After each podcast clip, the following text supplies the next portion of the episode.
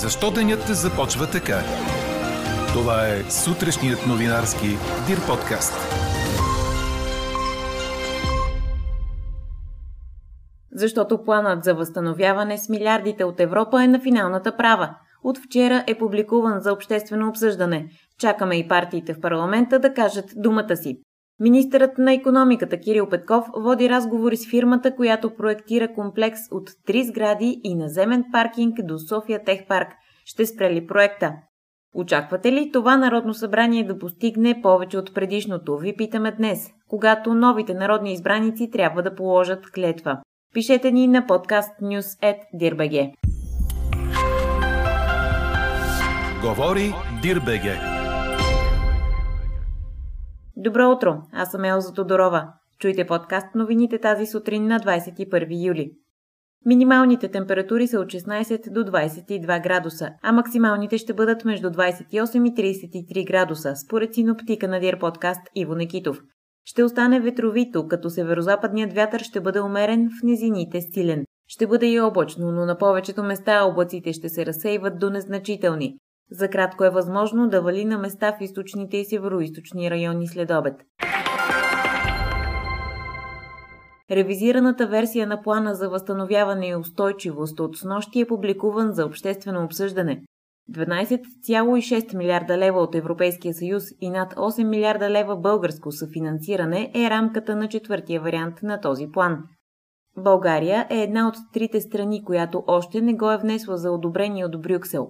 Най-много пари, над 36%, се искат за проектите в стълба Зелена България, който трябва да трансформира економиката ни в отговаряща на екоизискванията на Европейския съюз, отбелязва 24 часа.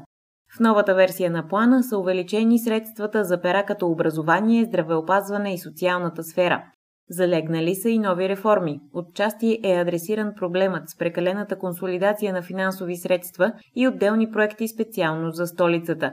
Засилена е тежеста на сектор енергетика, а в голяма част от проектите залягат промени с цел по-добро използване на финансовия ресурс, отбелязва служебният вице-премьер Атанас Пеканов. Той признава и, че все още има дискусионни въпроси, като по-бързият зелен преход и реформи по отношение на върховенството на закона и доброто управление. По думите му, тези теми изискват политически и обществен консенсус. В следващите дни стратегическият документ е отворен за разглеждане в очакване на политическите партии да решат как трябва да изглежда финалната версия на документа. Министърът на економиката Кирил Петков води разговори с фирмата, която проектира комплекс от три сгради и наземен паркинг до София Тех Парк. Целта е той да бъде прекратен, съобщава 24 часа.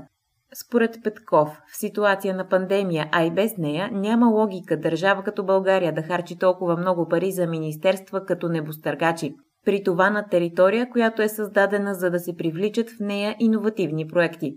Пред Свободна Европа той казва, че е разговарял с фирмата, която прави проекта. Името й не споменава, защото тя е показала кооперативност. Но той е поставил въпроса за това каква е най-малката щета, която държавата ще понесе, за да се прекрати договорът за вече започнало проектиране. Попитан дали е възможно той все пак да бъде прекратен. Петков казва, че е въпрос на добра воля от страна на фирмата и на държавна политика. 145 са новите случаи на COVID-19 у нас през последните 24 часа. Това е с 32 случая повече от вчера. Починали са 7 души, в болница са 722, като излекувани се водят 285. Поставени са над 10 000 дози вакцини. А в съседна Гърция здравните власти съобщават за нови над 3500 случая на коронавирусна инфекция в страната. Това е пореден скок в броя на заразените в южната ни съседка.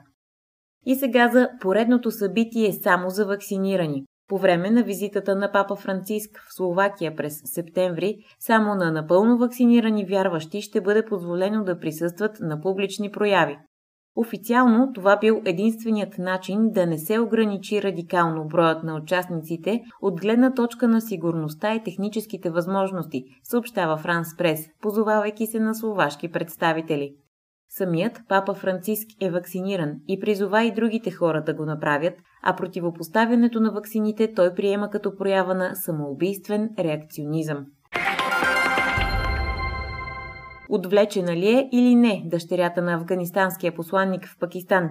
Въпросът изниква в последните дни, след като разследването не откри нито едно доказателство за подобно похищение, както обяви пакистанският вътрешен министр шейх Рашид Ахмед. В събота афганистанският външен министр каза, че си усила Алихил, дъщеря на афганистанския посланник в Исламабад, е била отвлечена в пакистанската столица и задържана няколко часа, през които била жестоко измъчвана от неизвестни лица. Пакистанският външен министр първоначално каза, че младата жена е била нападната, а вътрешният министр заяви, че са били използвани всички средства, за да бъдат арестувани лицата, замесени в отвличането й. Вчера обаче шейх Ахмед направи рязък завой, като заяви на пресконференция, че не е имало отвличане и добави, че разследващите са изгледали 700 часа видеозаписи от камери за наблюдение. Според него тази история имала за цел да оклевети страната.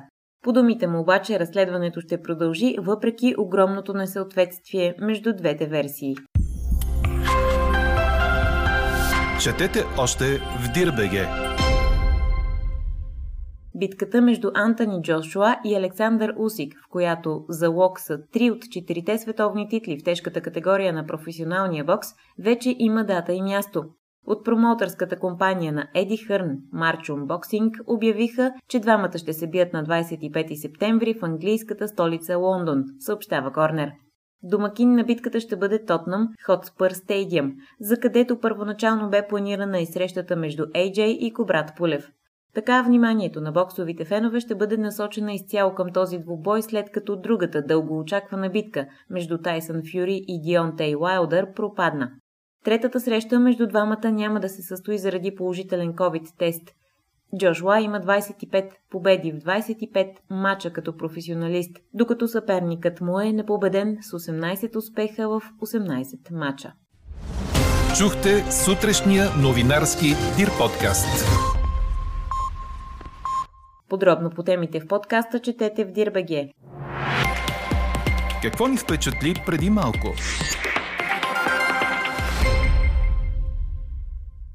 Националното управление на Съединените Американски щати по въздухоплаване и изследване на космическото пространство, или съкретено НАСА, поздрави с публикация в Twitter компанията Blue Origin на Джеф Безос с успешния първи суборбитален полет на кораба New Shepard с пътници на борда. Джеф Безос се превърна в втория милиардер, който в рамките на малко повече от седмица се издигна до ръба на космоса с собствен апарат. Основателят на Амазон беше на борда в компанията на брат си Марк, както и на 18-годишния младеж от Нидерландия Оливър Деймън и на 82-годишната авиаторка от Тексас Уоли Фънк, които се превърнаха и в най-младият и най-възрастният човек, полетели в космоса. А какво ще кажете за това?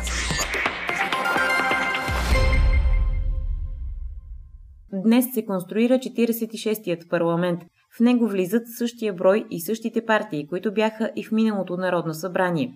Първото заседание пак ще води Мика Зайкова, а начало на парламентарните групи са същите водачи, както и в 45-то Народно събрание. Парламентарната група Изправи се мутри вън промени името си и вече ще се казва Изправи се БГ, ние идваме. От има такъв народ съобщиха, че преди да представят новото си предложение за правителство с техен мандат, ще проведат консултации с формациите, от които очакват подкрепа. От партията на Слави Трифонов не казаха дали отново ще номинират Ива Митева за председател на Народното събрание. А ние днес ви питаме, очаквате ли това Народно събрание да постигне повече от предишното? Гласувайте и коментирайте по темата в страницата на подкаста. Най-интересните ваши мнения ще цитираме в обедния новинарски подкаст точно в 12. Може да ни пишете и на имейл podcastnews.dirbg. Слушайте още, гледайте повече и четете всичко в Дирбеге.